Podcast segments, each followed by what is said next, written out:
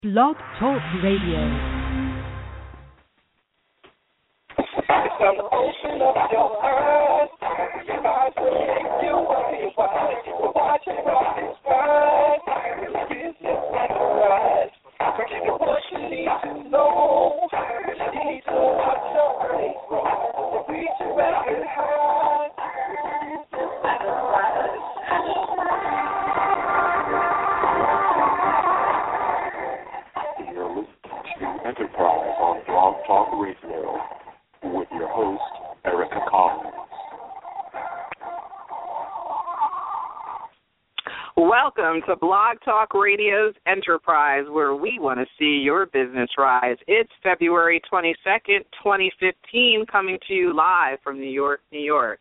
It's been a snowy, cold, and icy week in the Big Apple. While some of you are still layering sweaters and others have taken extended vacations, we have a wonderful show for you today with our new series focused on business and professional women with Beth Strickland Bates. Good evening, Beth. Thank you for having me on the show. I appreciate the opportunity. and we appreciate you. Beth Strickland Bates has worked as an attorney for West Tennessee Legal Services for almost 27 years. She is certified as a Social Security Disability Specialist by the Tennessee Commission on Continuing Legal Education and Specialization. She has represented hundreds of individuals in Social Security cases. Also, she is moving vice president of the Tennessee Lawyers Association for Women. She is a member of the Tennessee Bar Association and its Disability Law section, which she previously chaired, as well as the Tennessee Alliance for Legal Services Benefits Task Force. Beth has presented continuing legal education talks on Social Security and welfare issues. She manages her agency's food stamp outreach project and advocates for children in the state custody in Tennessee Medical Services Appeals. She was certified in 2006. Beth received an E Award from the Tennessee Economic Council for Women for her work on behalf of economic equity for women. A past president, state president, and local president of the Business and Professional Women's Organization, has served five times on the board of directors for the national organization of BPW USA. Currently, she serves as BPW Tennessee parliamentarian with a host of accolades. Welcome to the show, Beth. Thank you. So, how did you actually get involved in Social Security Disability Services? I came on staff with West Tennessee Legal Services as a more generalist attorney, and for the first four to five years, I practiced in several different areas of the law, which included Social Security disability. And then, after about five years, I was offered the opportunity to specialize in Social Security, which has been an avocation of a passion of mine, and I, I've never really let, looked back. I've always held on to doing that type of work, even when I could have done uh, represented people in different areas of the law. Okay, and and for our audience that may may not know, what is Social Security disability? Social Security disability is an earned uh, social insurance program. We pay into the Social Security insurance system with our payroll taxes, both employees and employers, or the self-employed by self-employment uh, taxes. And if we become unable to work, unable to perform substantial gainful activity uh, due to an impairment that either is supposed to last 12 months or result in death, then we are eligible statutorily for Social Security disability. The Social Security Administration also administers supplemental security income that is based on disability, but the funding for that is from our general tax revenue. Um, it benefits people who have been so disabled they've never been able to work, or they have only earned a small amount of money so that their Social Security disability is very very small, and this supplements that, and it also supplements those people who are old enough to retire, but their earnings have been low. Okay, and how should people prepare if they need this service?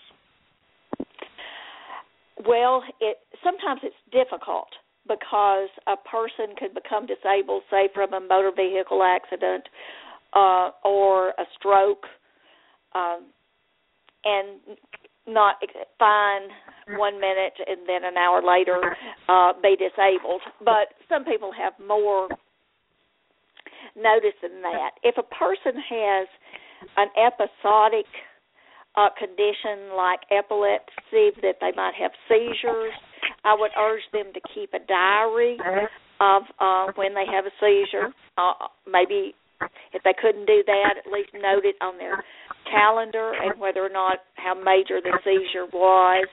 Another example might be um, debilitating headaches or some condition that would cause falls. I have one client now that uh, has difficulty uh, maintaining her balance.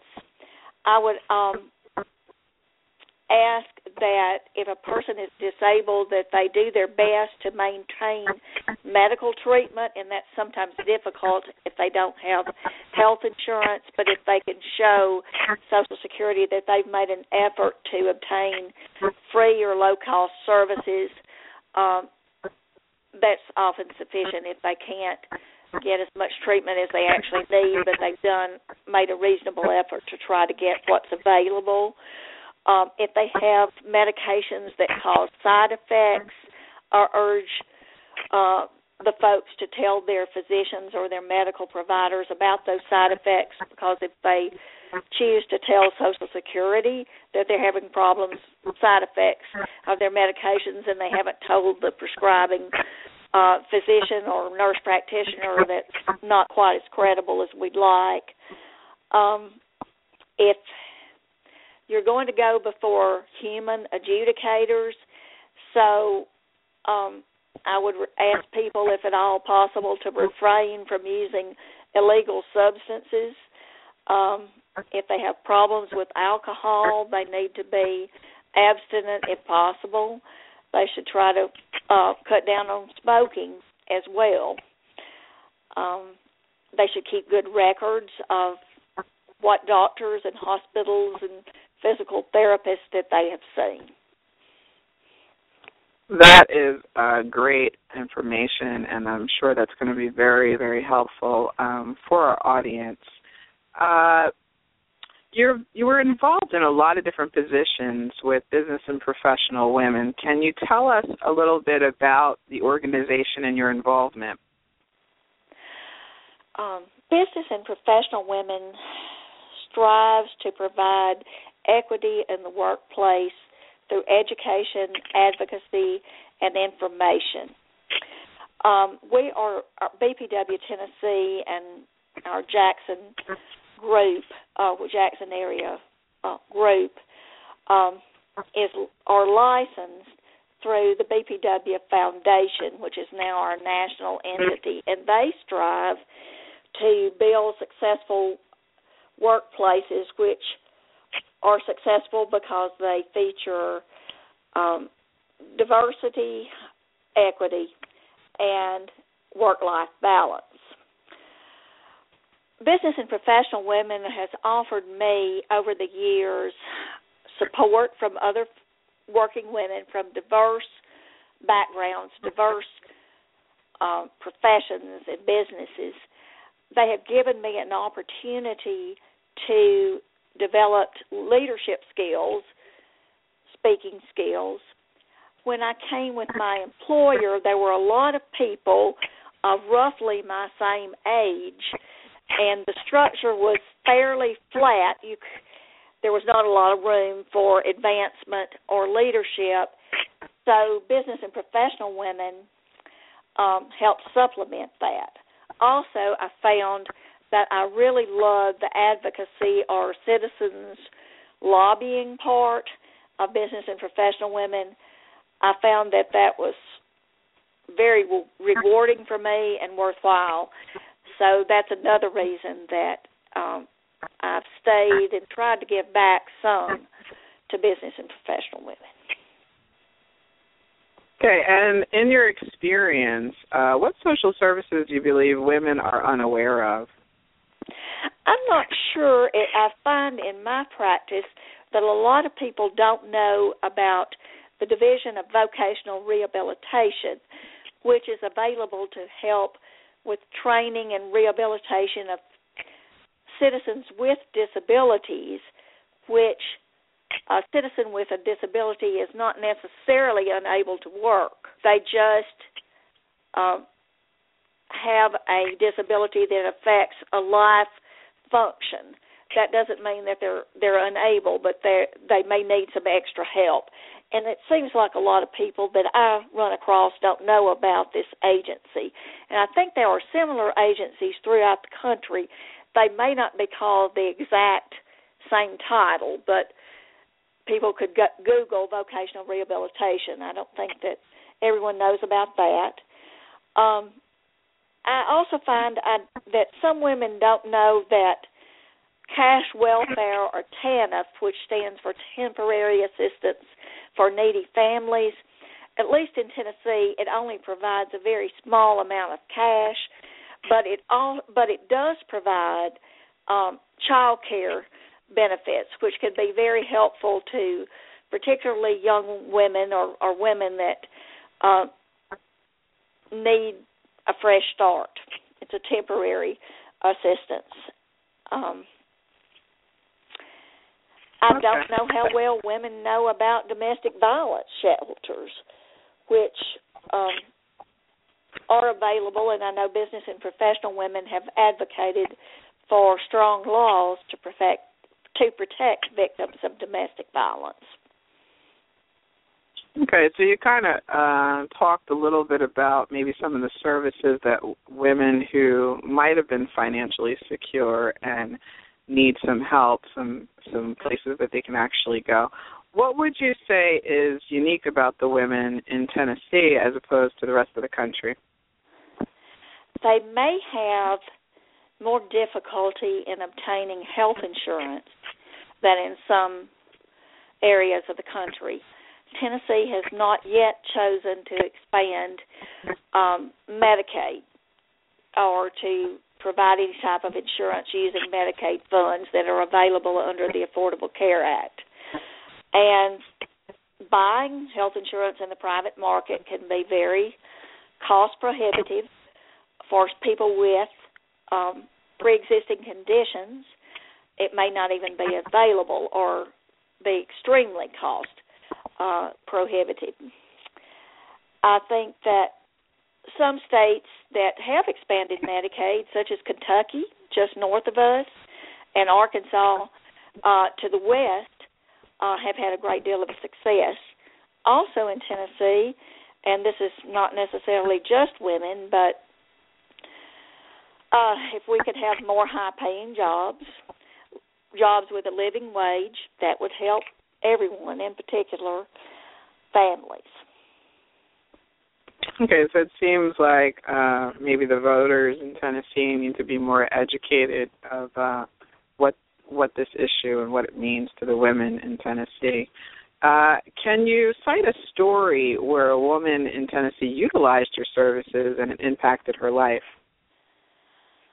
Um, yes, I remember a young woman. I do a lot of work pursuant to a contract with the Tennessee Department of Human Services, which are they refer to us young, usually young women, sometimes men, sometimes middle-aged uh, men or women who have children under the age of 18 uh, that have are receiving cash welfare, um, but they're really hard to employ. The work training and um, job placement that the department has tried with these folks have basically not worked. And this young woman had suffered from major mental illness. She had come, unlike a lot of them, uh, from a middle class background. She had been, uh, she'd been struggled with substances. She had struggled with being in and out of jail. I think she had been assaulted. She had three young children, but only one in her custody. Uh, one uh, one set of grandparents had, one another. Um, and she had was just barely on the edge of of uh, staying out of jail. Um, we were able to persevere and go to an administrative hearing and win her case, showing that she was just um, unable to work. And because of that, she was able to obtain dignity and housing and some reasonable level of support. Disability benefits are only on average about twelve hundred a month and a lot of my clients less than that. I think she hers was less than that. But her she had never been able to work very long, but her father was deceased and because of his work record she was able to obtain benefits because she became disabled prior to age 22. It, it was that young.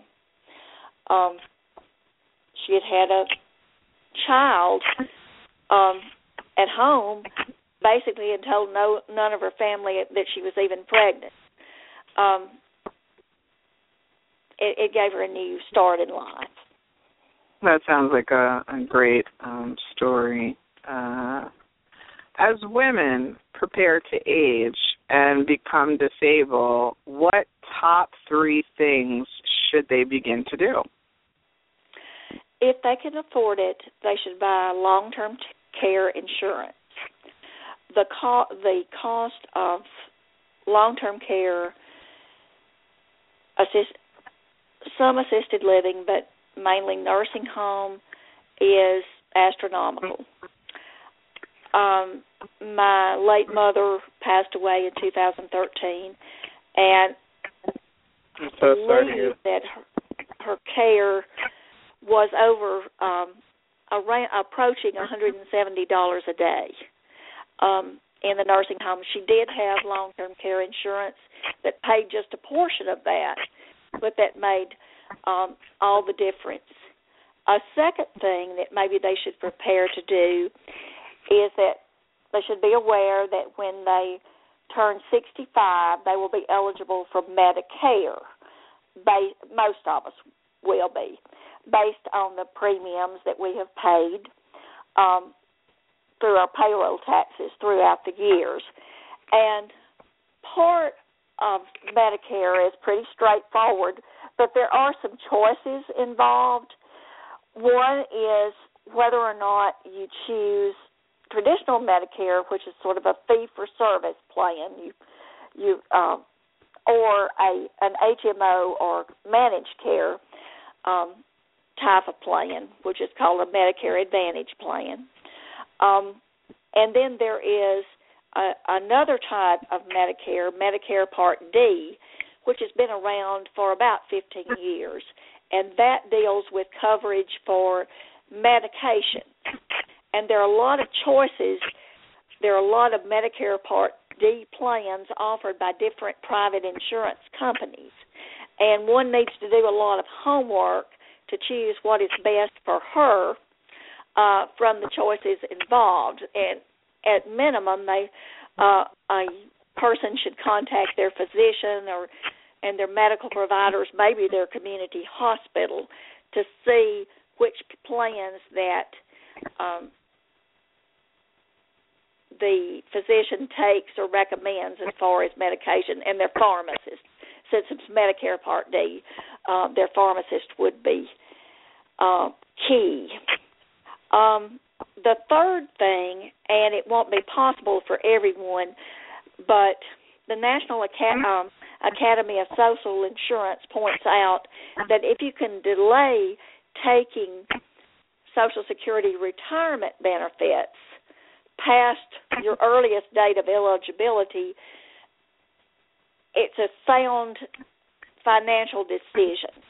One can choose uh, to early retire at age 62, but your benefits in doing so are permanently uh, reduced by 25% approximately.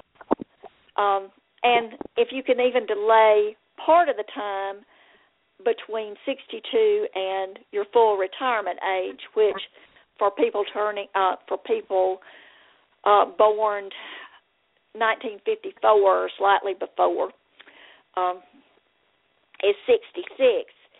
Every month that you delay, your benefits increase um, a little more. Um, wow. Full, full retirement age will be 67 for people born in 1960 or later.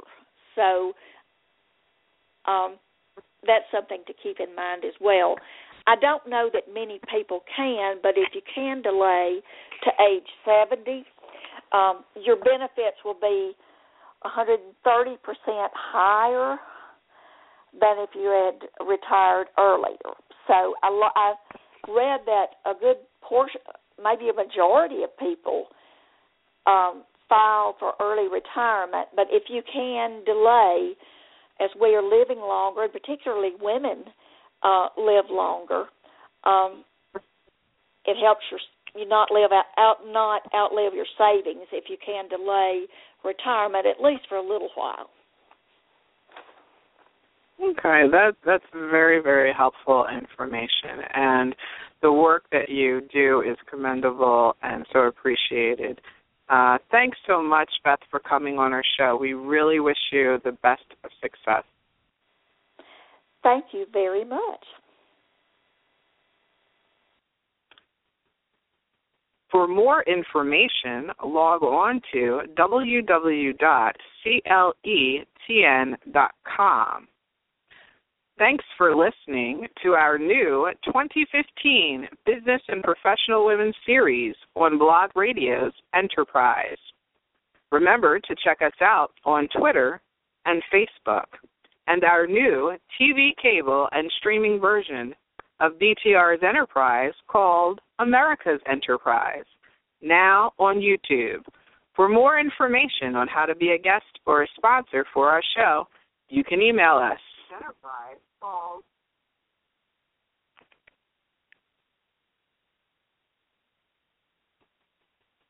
here for our show. You can email us.